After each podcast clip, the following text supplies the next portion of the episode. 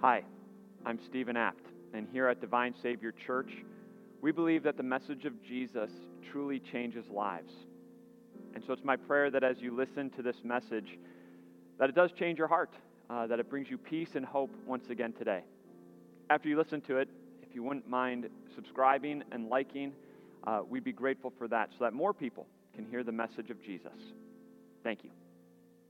Today is our last uh, Sunday in our series called New Year, New You. And what we've been doing with this series is we're looking at how our God has made us new. There's so much focus on uh, a new year, uh, making a better version of ourselves, and yet we have been looking at how God has already made us new, clean before Him. And over the last four weeks, we've seen how we have been redeemed by the Lamb of God who takes away the sin of the world. How we have a clean record before our God, not because of us, not because of what we put into practice, but because our Savior Jesus died for us and shed his blood, we are clean before our God. We looked at how we are blessed, that how at the end of this year, we can say that we have divine favor from God because it's not about our circumstances, it's about what Jesus has done for us. And if you remember, we looked at how we could mourn for all of 2023 and we'd still be considered blessed because Jesus says, Blessed are those who mourn, for they will be comforted. We've looked at how we are salt and light. We are the salt of the earth and the light of the world. We've looked at how we have been reborn through the water and the Spirit, through baptism. God has given us new life, spiritual life, into His kingdom. And we've looked at how all of this impacts our day to day life as we live in 2023. This morning, we're going to close up by looking at now that we have this new life, now that we are redeemed, now that we are a child of God, how does this impact our relationships? And what we're going to see is that Christians have radical relationships. And maybe you're sitting there thinking that's a little dramatic, Stephen.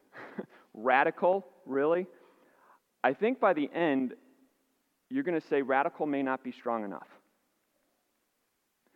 because of Jesus' words in Matthew chapter 5. We're back in the Sermon on the Mount. We started a couple weeks ago, and in the Sermon on the Mount, Jesus' first full length sermon, he had a smaller one where he went into the synagogue and said, These words have been fulfilled in your hearing.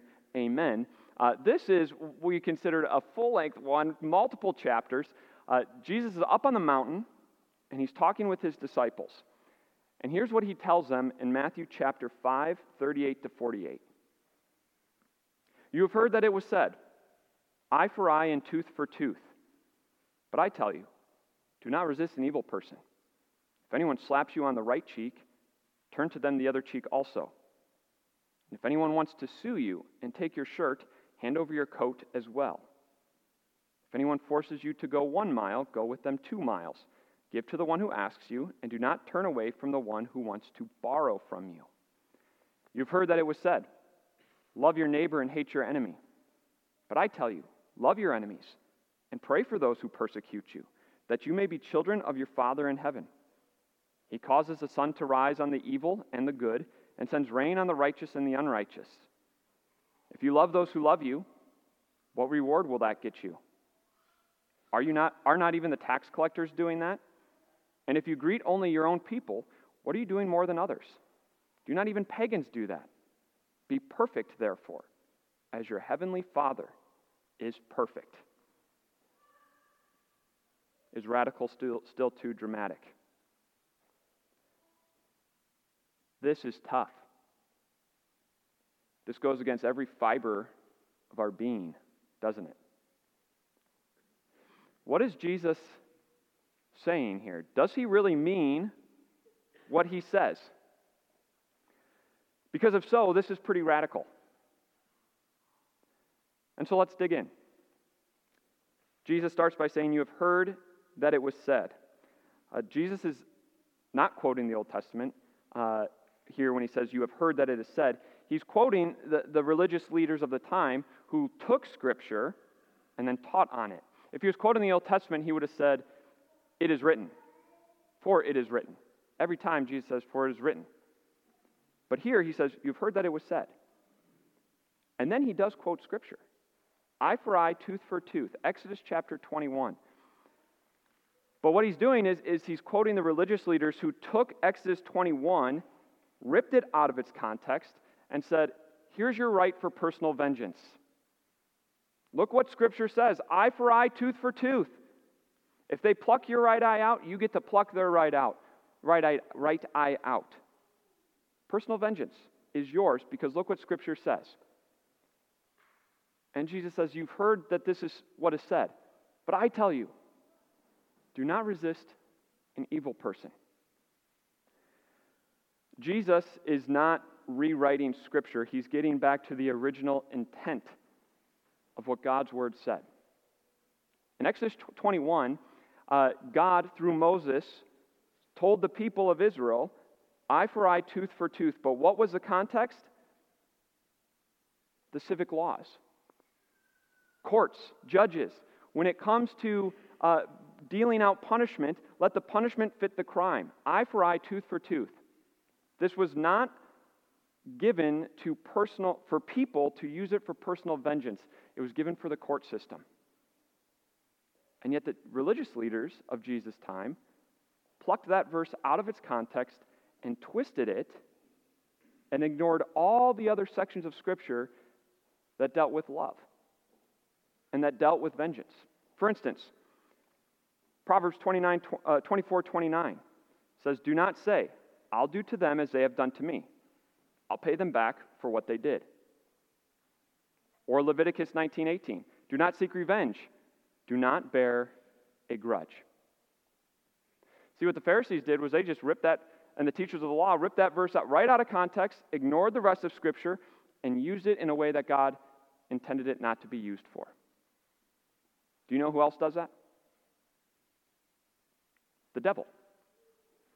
If you remember when Jesus is tempted in the wilderness, what does he do? He quotes Scripture word for word, and yet he ripped it and twisted the context of it to try to get Jesus to fall into sin and apply it in a way that God didn't intend it to use. Do you know why this is so critical to know?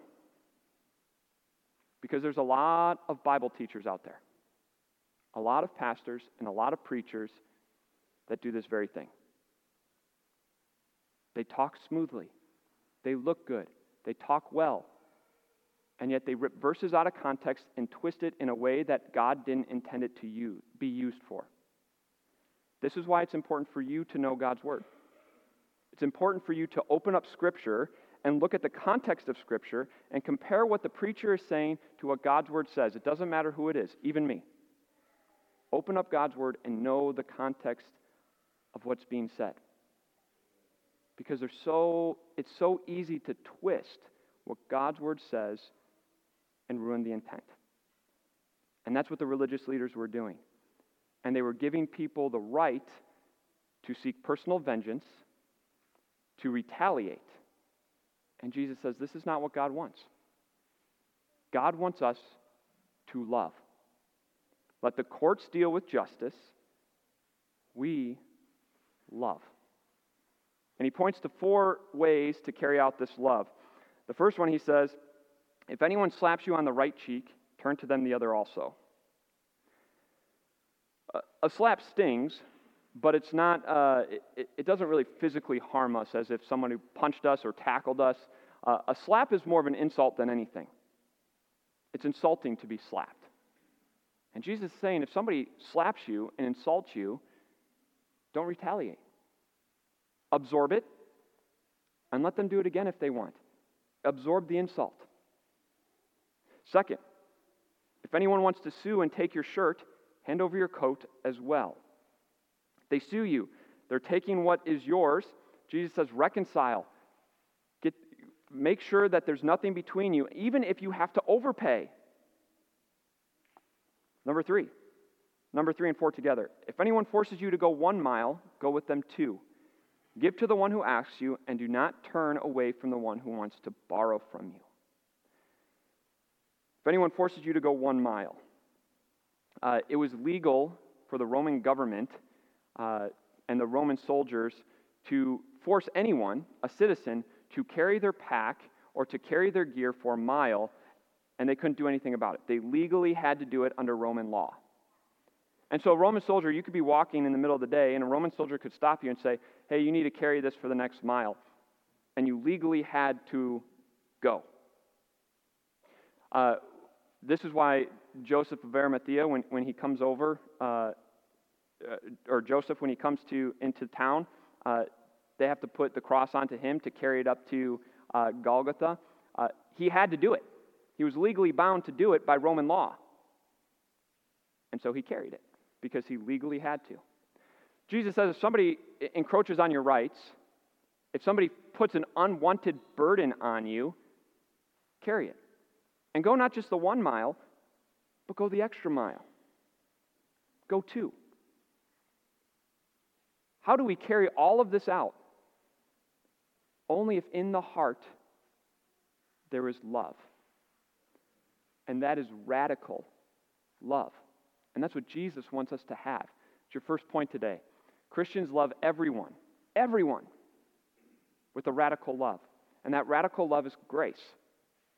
Agape love is the word, agape in Greek.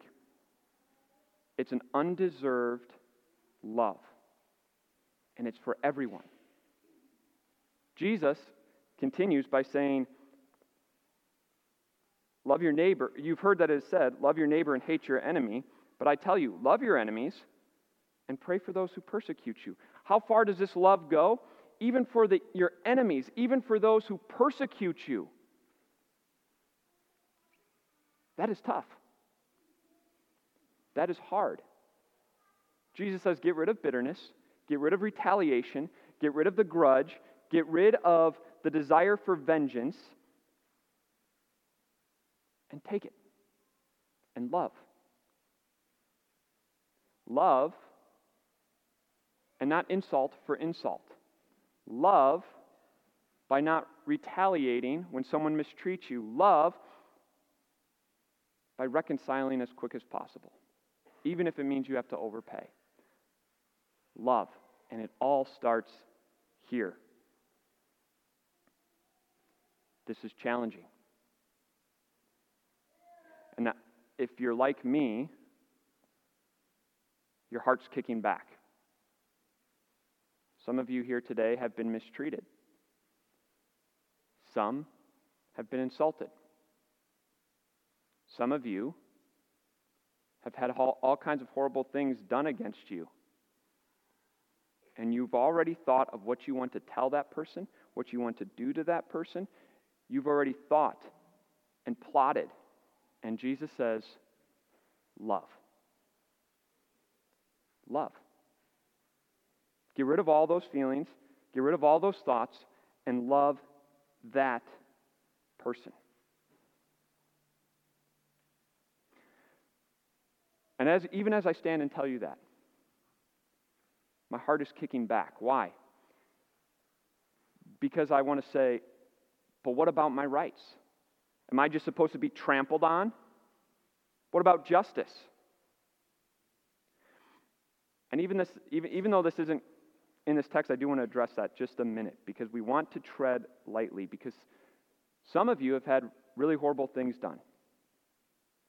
Some of you may have been abused. Some of you have been, maybe have had some kind of physical thing happen to you where they attacked you, extorted you, whatever. Does this mean that you should never seek justice? No. That would contradict other sections of Scripture. For instance, Isaiah chapter 1, what does God say? He says, Seek justice and defend the oppressed. Jeremiah chapter 23, he says, Woe to you, shepherds, talking about the kings and the priests of Israel. Why woe to them? Because they didn't defend the poor, they didn't defend the oppressed, and they didn't seek justice and carry out justice in the land.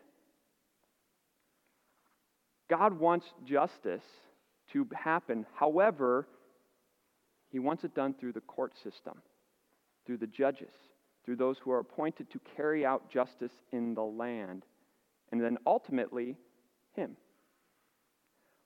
What He wants for you is for your heart to be free from the bitterness that causes decay. He wants you to be free from the hardness of heart that happens as we plot revenge, plot retaliation. He wants you to be free from that and live in peace. And He wants you to love others. Love everyone with a radical love. Can you do that? Do you even want to do that? What motivates us to do this very thing? It's Jesus himself, isn't it? It's the one who's speaking these very words. As we look at the last 24 hours of Jesus' life, what do we see? We see one of his closest friends betray him, hand him over to the Roman government, or hand him over to the, the Jewish religious leaders. We see he's arrested in the middle of the night for false charges. We see he stand before trial before the Jewish religious leaders, and he gets insulted by being slapped across the face. We see him dragged and bound and dragged before the Roman government where a miscarriage of justice happens, and they condemn him to die for crimes he didn't commit. And then he gets dragged out, beaten, spit on, and then laid down on a cross and nails driven through his hands and feet. And while that is happening, what are the Jewish religious leaders doing? Standing there, sneering at him and mocking him. And yet, what does Jesus say from the cross? Father, forgive them, for they do not know what they are doing. Love. Love. And while that's inspiring and moving, it still doesn't necessarily melt our hearts, does it? Not until we realize that we were Jesus' enemies. Not until we realize that it was my sin that nailed him to the cross. It was my sin that held him there. It was me. I was the enemy. The Bible says that the sinful mind is hostile to God. And that's what I am by nature. I am hostile to God. I do not do what the law says, nor can I do so. I do not even want to do it. I'm an enemy of Jesus. There's a, a, a great song by Crowder, it's a Christian rock band. And the opening of the song, it's called Forgiven. The opening of the song says this I'm the one who held the nail. It was cold between my fingertips. I've hidden in the garden. I've denied you with my very lips. I fall down to my knees with a hammer in my hand and you look at me, arms open, forgiven, forgiven. Here's how the Apostle Paul puts it in Romans chapter 5. You see, at just the right time, when we were still powerless, Christ died for the ungodly. Very rarely will anyone die for a righteous person, though for a good person, someone might possibly dare to die. But God demonstrates his own love for us in this while we were still sinners, Christ died for us. We held that hammer in our hand, and what were we? Ungodly, powerless, sinners, enemies of God. And yet, what does Jesus do for us? Die for us when we were still that. Love us when we were his enemies so that he can look at you with arms open and say, Forgiven. Forgiven for all the insults that you have given to God for the way you live. For all the times that you've abused his grace by living the way you want, Jesus forgives you. For all the bitterness in your heart, Jesus forgives you for all the plotting, for all the revenge, for all the gossip and slander that you've done to hurt the person who's hurt you, Jesus says, forgiven. We were enemies. We've now been reconciled, Jesus says, and it's through his death on the cross. It's that love. It's that love that will motivate us. Your last point today God loves us with a radical love. How radical? He takes the debt of our insults and sins, He takes the debt of our sin on Himself, and He pays it so that we have peace with Him. That is radical love from the God of this world, and it's that radical love that covers over the multitude of sins that we have. And it's because He first loved us that now we go and we love others. We love others, trusting that God will bring justice. We, we love others even when they insult us, when they persecute us, when they do all kinds of evil against us. We love others. And it starts here. And it's only as we grow in this vertical love that God has for us that we will then go out and be motivated to love horizontally everyone. Doesn't matter what they've done to us, because we know that God loves us even more. It's that love, that vertical love, that melts and softens a hardened heart. It's that love that uproots the bitterness that's in our heart so that we're free. And then we can go and love others. What would our community look like if everyone sitting here today, if we went out and loved with this kind of love? What if we went out and we loved with words and actions? Imagine what this group of people could do here in Liberty Hill. Imagine what this love, how this love would change the landscape of social media, would change the political talk in our country. Imagine what this would look like in your own relationships as you go out and love like this. Let's go and do that. Let's go and show the love of this of the God that we have to this world and it starts right here with you and me, knowing the love that God has for us motivates us to go and love just like him. Let's ask God's blessings as we do this. Dear Lord Jesus, we praise and thank you uh, as we look at these words. Uh, you not only instructed us to do them, commanded us to do them, uh, said this is what life looks like as a Christian, but you accomplished it. You fulfilled these words for us, and you did it perfectly. You did it blamelessly before our God. Uh, you loved your enemies. You loved those who persecuted you. You loved us, who were sinners, powerless, ungodly, the ones who sinned so that you had to die you loved us, and you still love us. We thank you for your love. Uh, it's that love, that grace, that transforms our hearts to love other people, uh, no matter who they are, no matter what they've done, no matter if they're friends of ours, if they're family, or uh, if they're enemies. You motivate us to love. Uh, help us to grow in your love for us, uh, that your love may motivate us to go and love others. We ask you to be with us as we go out and we do this uh, so that the world may see who you really are a God of love, a God of grace, and a God of mercy. Let them see that through our lives once again. In your name we pray. Amen. Thank you again for listening to this message today. It's my prayer that uh, it has changed your heart as you grew in the message of your Savior Jesus. Again, if you wouldn't mind liking and subscribing, we'd be grateful for that. God bless your day.